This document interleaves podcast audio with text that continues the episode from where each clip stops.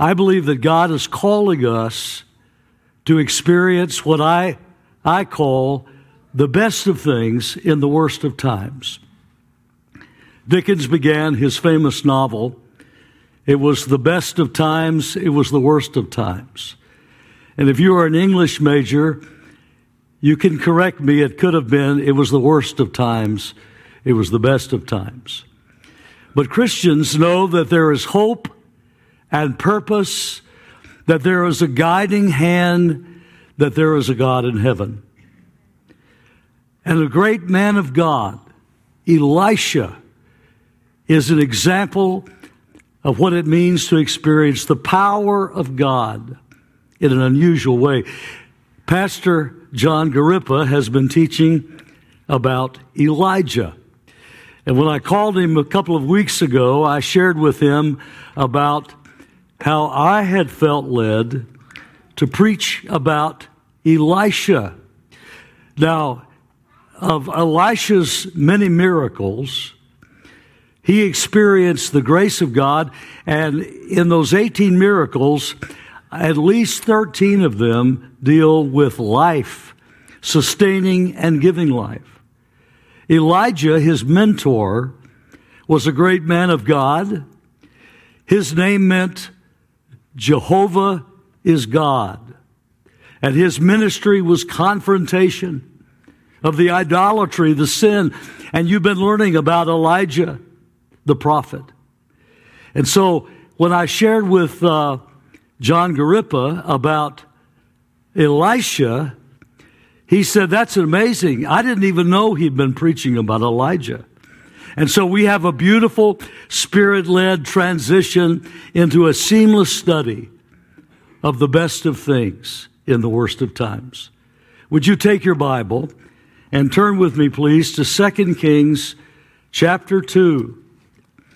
And on the screen, it says verses 15 to 25, but I would like to read beginning with verse 5. And the entire chapter is an amazing experience, but I'd like for you to understand the context of this. The man of God was the title, the common understanding of Elisha. He was called the man of God continually. His name meant salvation is of God.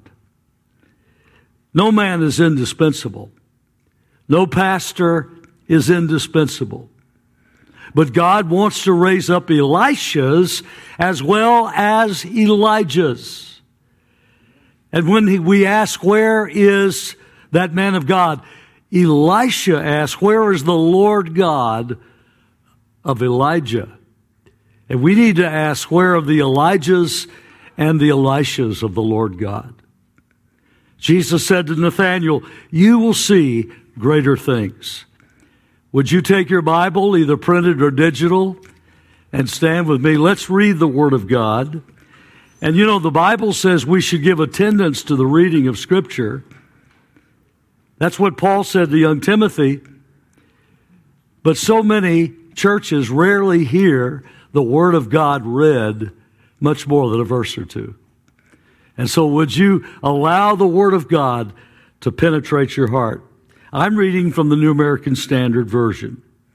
The sons of the prophets, this is verse 5, who were at Jericho, approached Elisha and said to him, do you know that the Lord will take away your master from over you today? And he answered, yes, I know, be still. Then Elijah said to him, please stay here, for the Lord has sent me to the Jordan.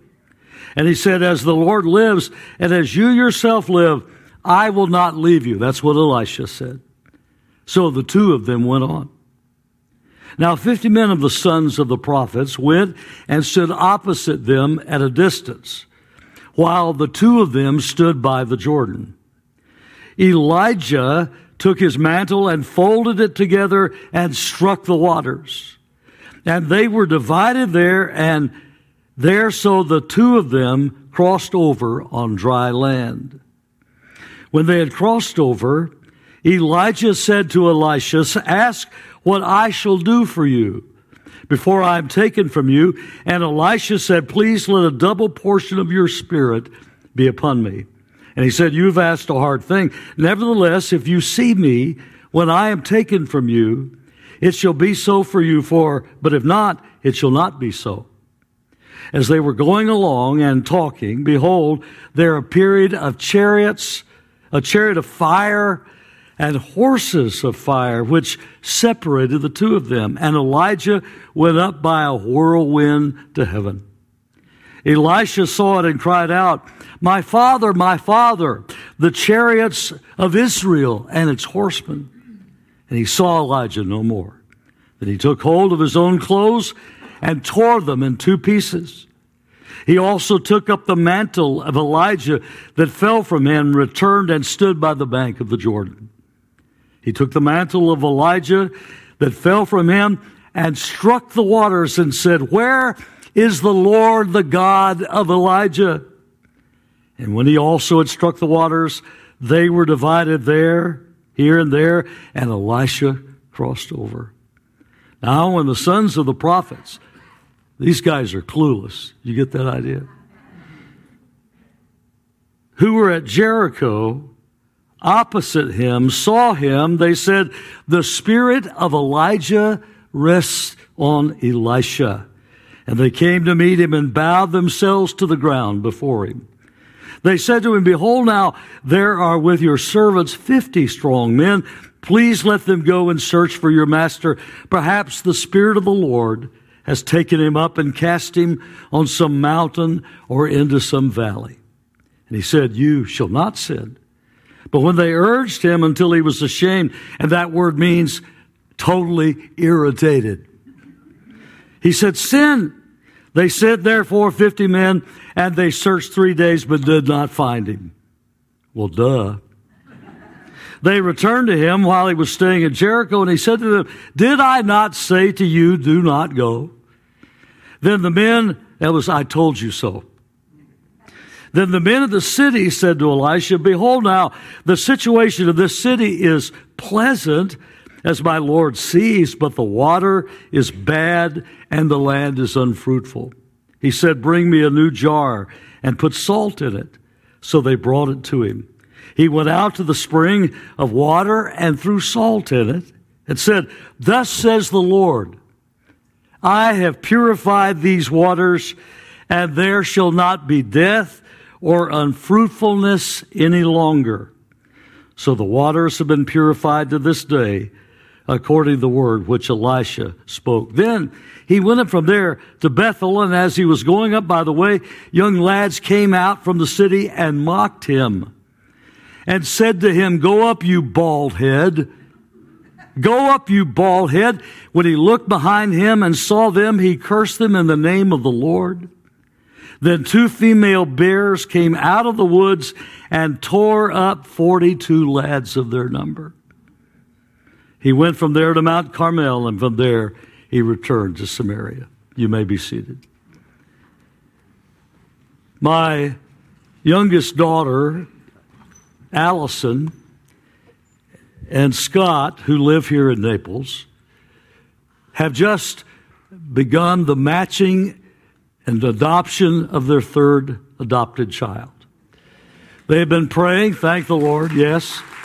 We are still praying for the mother to surrender her rights legally.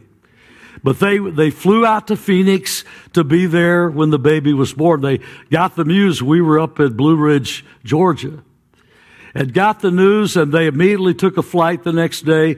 And 24 hours, they are staying with little Lottie Marie, born 3 weeks early, and she is a precious little girl. Her mother was a severe drug addict, and so they are seeking to detox her, as they do in the hospital, and from all the drugs, including meth and fentanyl, in her little system.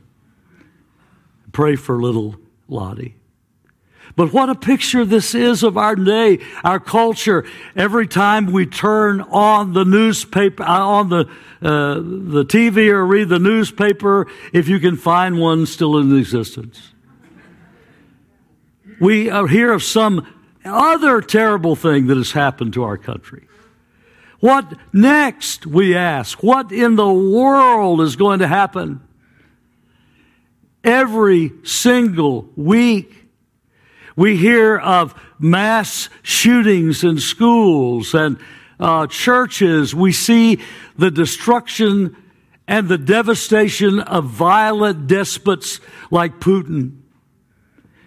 We know of the danger of Red China and its encroachment. At any day, we wonder what will happen with Taiwan or South Korea.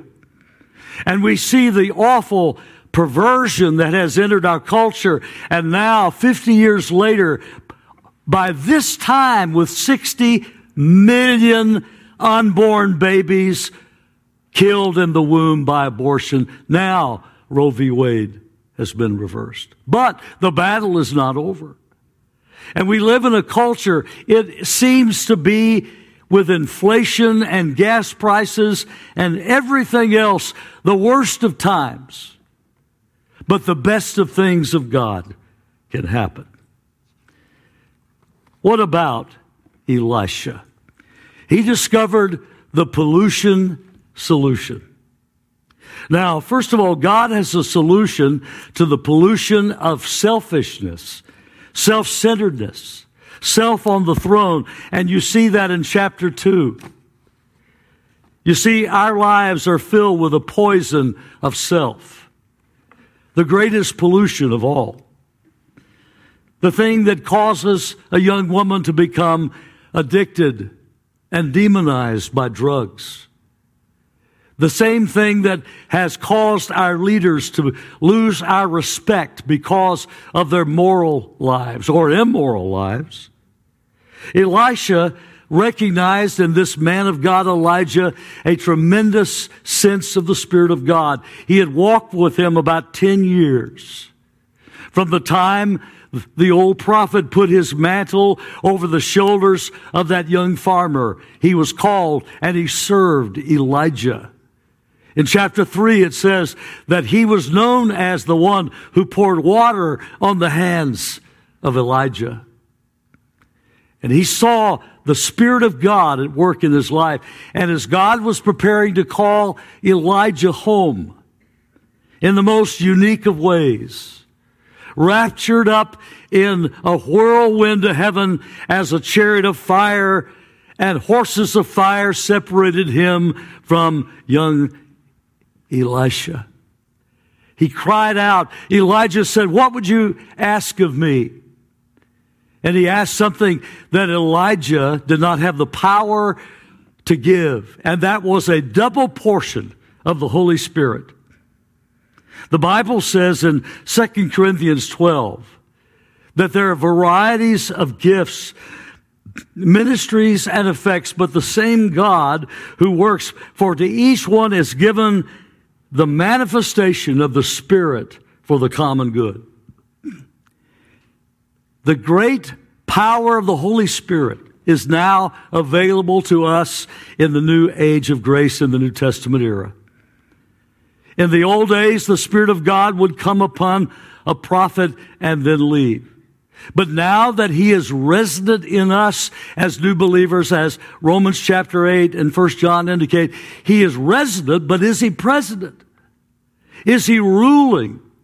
Is He master of your life? You see, the first thing we have to do is ask, "Oh God, I want to be filled with your Spirit. I want your Spirit not only to be in me, but upon me, in power, in anointing for service and ministry." He's in you, but is He upon you? That's why the Lord Jesus began His ministry. And He said, "The Spirit of the Lord is upon me," quoting from Isaiah. "For He has anointed me." Anointing is the word Christ. He has Christed me. He has given me the title of Messiah. But now we also have that same anointing present within us as the Word of God says in 1 John. And He wants to fill us. He wants to use us mightily in this day. According to Deuteronomy 21:17, He was asking for the law of inheritance of the firstborn, that there would be a double portion. He would have more of the Spirit of God, more of God's anointing, more of God's manifestation than even Elijah had. But it was a special inheritance, a double portion. That's the term that he used. Didn't mean he wanted to be better than Elijah or more prominent, but that he would have as the firstborn son. He was the son, the Timothy of Paul. He was the one who most exemplified the mission, and the character of Elijah. But now we have that inheritance. Every single believer has that power available to us. And we ask, where is the Spirit of the Lord God at work in His Elishas today?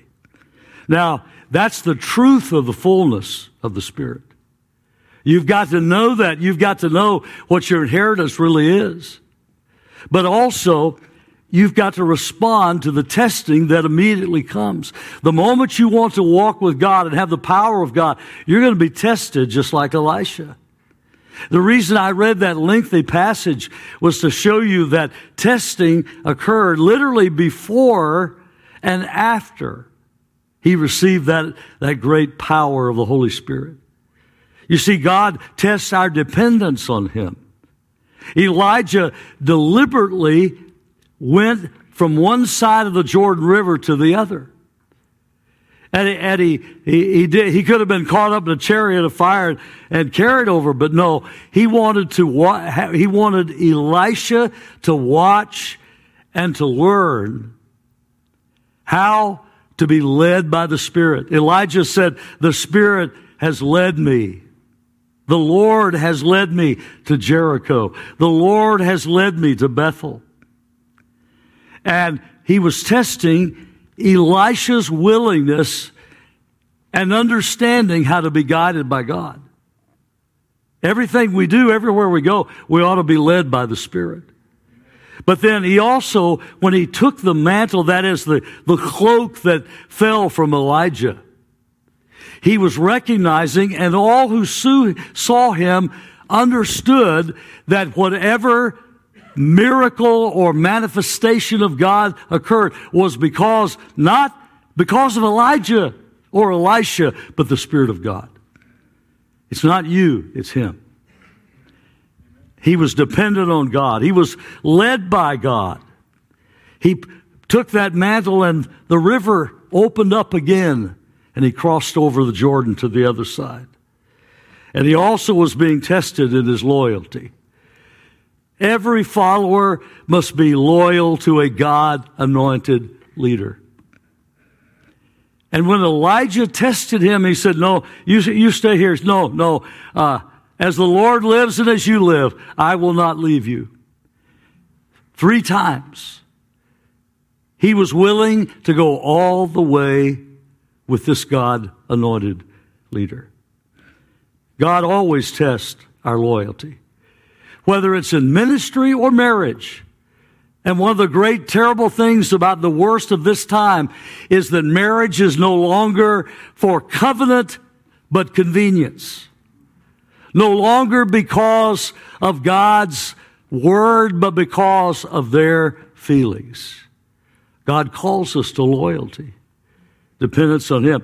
And so some have, some fail to know the power of the Spirit. You cannot do the best of what God has for you without His power.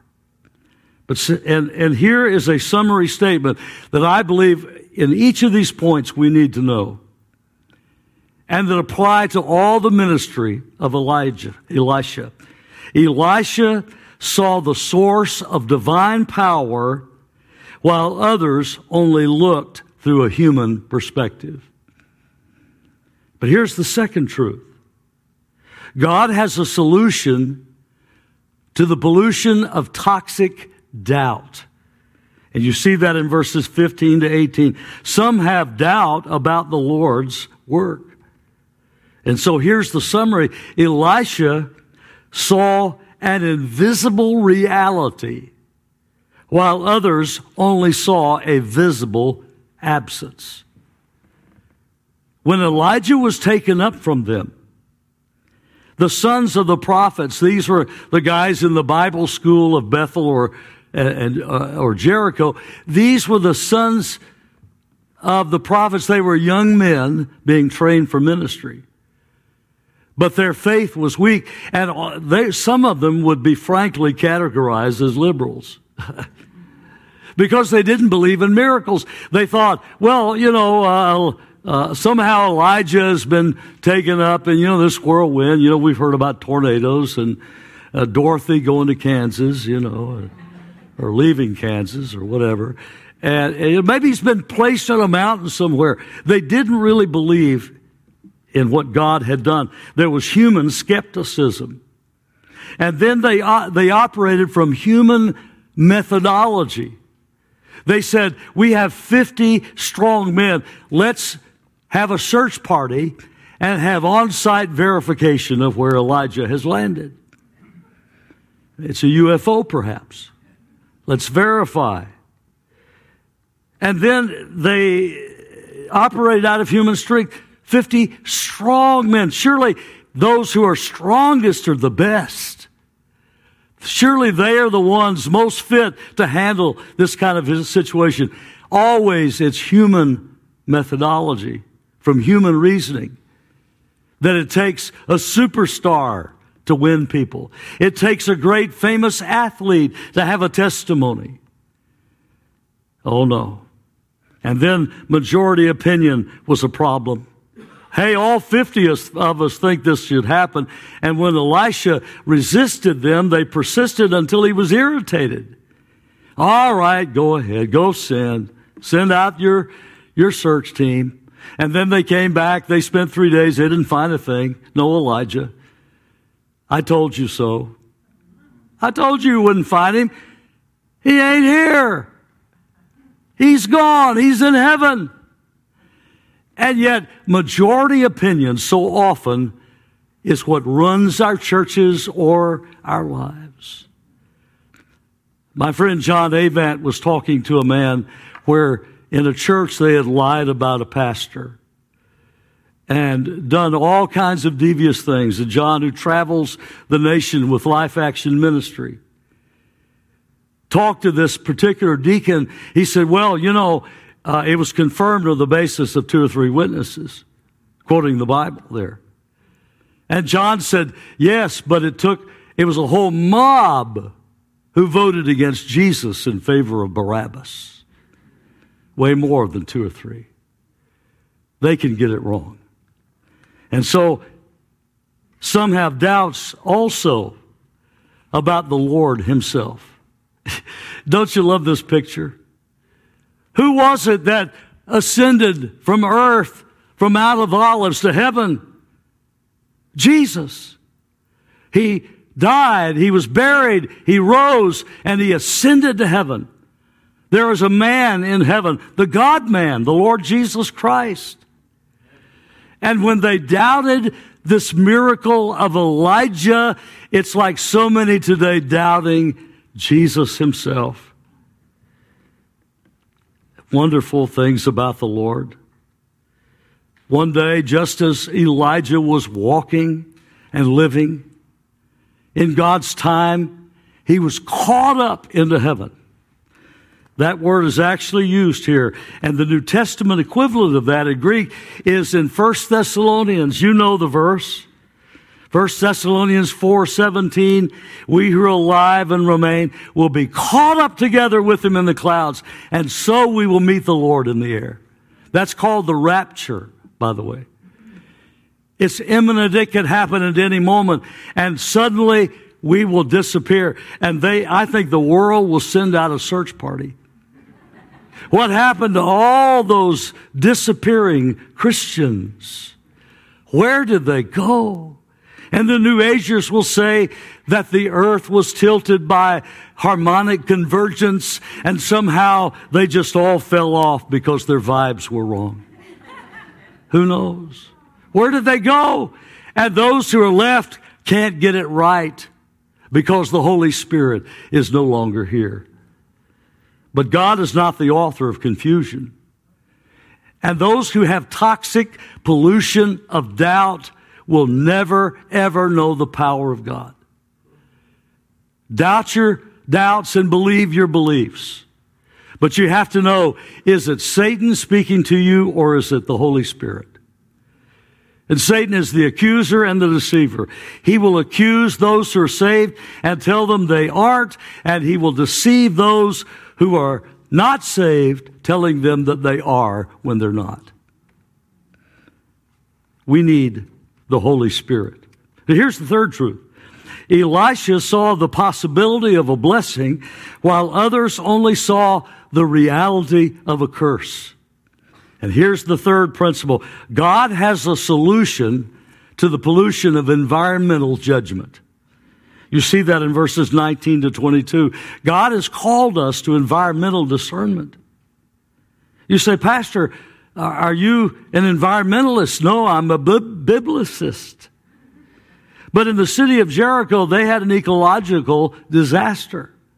The water was bad. Just think of Flint, Michigan. And their problem had started in 2004 with their water.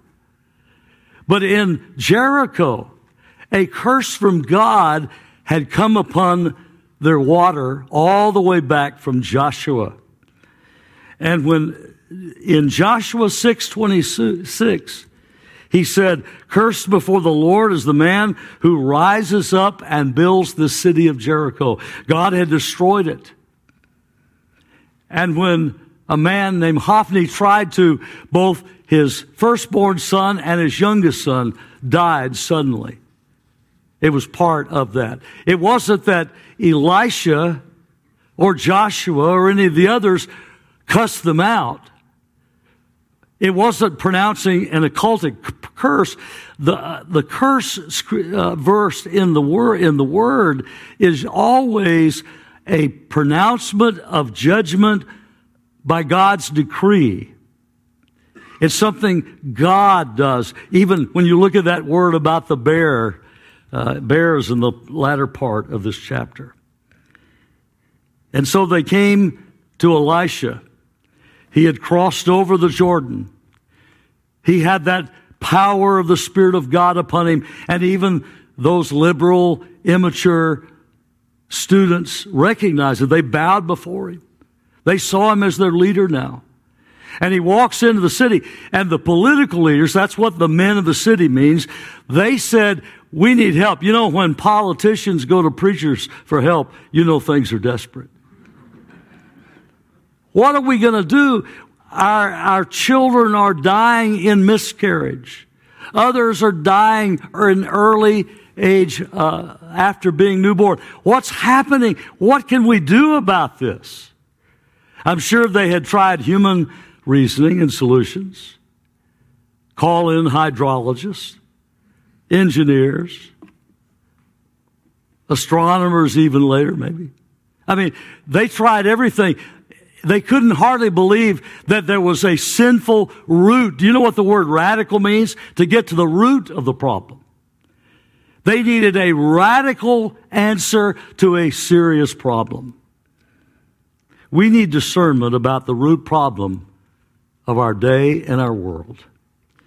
The Bible says that there is a fall of mankind that occurred when Adam and Eve sinned. And God said in Genesis 3:17 and 18, "Cursed is the ground. Because of your toil you will eat of it all the days of your life. Both thorns and thistles will grow up among it." We have a fallen world. God never intended this to be a world of tsunamis and earthquakes and hurricanes. Adam was to tend the garden. It was beautiful and perfect, but when sin entered into man's world, it was polluted and corrupted. But our world is in a precarious place right now. I read that in July of 1994, Astronomers said, we've never seen anything like this. This is the worst of times. They saw a meteor the size of an Alp mountain explode with chunks on Jupiter. And at the same time, relief workers trying to work amidst the butchering and the devastation of the tribal warfare in Rwanda said, we have never seen anything like this. It was the worst of times for them. But the butchery and the violence go on. There are still planetary dangers out there. We still live in a world of evil and sin and its collateral damage. Because you see, a sin still affects our world. A couple of years ago, only about 2 years or less, University of Washington did a study of 25 popular products on the market that gave off a scent or a fragrance. And do you know that in every single one of them, there was a toxic, dangerous chemical that was not listed on the bottle or the dispenser? And many of them had multiple toxicities in their makeup. That's called duplicity. That's called sin. In Arlington Cemetery right now, there is the grave of three servicemen who died in our nation's only fatal nuclear reactor situation. 1961, July 3rd. These three servicemen were to reactivate the reactor after a holiday shutdown. They were to, one of them, named John Burns, was supposed to pull that rod out only 4 inches. But in anger, apparently, he pulled it out 2 feet, and the thing exploded, and all three were killed. And it was learned later in the investigation that there was a tension, there was anger, and perhaps jealousy and immorality even, maybe, possibly, not sure, among the men and their wives. There is such pollution and toxicity to sin. But we need to understand the foolishness of philosophy in our world. They talk about climate change, no longer global warming, and that it threatens our world's extinction. And now everything from shutting down the Alaska pipeline to other things dealing with our environment, they're motivated wrongly by wrong philosophy. And here's what it is: a Marxist philosophy that sees a class warfare, so to speak. They're motivated by seeing that one group is oppressive and exploitive to the underprivileged. And therefore, the concern is that big business or even white supremacy or American nationalism is exploiting the underprivileged of the world. And therefore, we have to do something about it. But then that goes into the other belief that everything is of equal value. Beetles and babies. Sea turtles and babies. And that because everything is of equal value, mankind has no more rights or value than those animals of the creation. They have failed to understand the truth of Romans 1, that God has allowed us to go into this. He has given us over because we love the creature more than the Creator. Amen? Amen. And that's why pro-choice has ruled. And that's why seminary students at Union Seminary in New York City had a liturgical worship service where they gave offerings to some plants in vases. And they said, we are offering to the beings who sustain us. And therefore, here's another problem. Give the government more control of the economy because big government is better than big business. And therefore we can share the wealth, take it away from those who are oppressive, and give to the underprivileged. It's a class warfare of Marxist origin. But God not only calls us to environmental discernment, but to exercise dominion and concern. We are the highest of God's creatures, the Word of God says. But we are to have dominion over the earth and concern for our planet. We're not going to destroy the planet, by the way. God is going to, in His end-time plan, change and destroy and create a new world. Just look at 2 Peter and Revelation. But we need to have respect, but not worship, for the creation. We need to be responsible to take care of God's garden. We need to do what is necessary to be conscientious. One day I remember how God convicted me of throwing trash down. What would Jesus do? Would Jesus throw trash around? No, of course not. And the Lord wants to show us that we are responsible and to glorify Him, not Mother Nature, but the Lord Jesus Christ. We are stewards. But God calls us to spiritual action as well as discernment. And two things, a vessel and salt. Elisha said, give me a bowl, a vessel, and salt. And so he put the salt in the bowl, but it was to be a new vessel, meaning a clean one. God has called us to purity. That's how we make a difference, by being different. That's how we embrace the truth of God about ourselves. And then he poured that salt into the impure, polluted waters and springs of Jericho. And you know what? God calls us to be the salt of the earth, doesn't He? Salt purifies, salt preserves. But sometimes salt stings if it's on an open wound. And that's why the man of God is often not welcomed in the world. That's why the woman of God, of the Holy Spirit power, is not appreciated for telling the truth. We sting, but we also preserve. And you know what? From that time on, in the common good with the grace of God, those springs were perfect.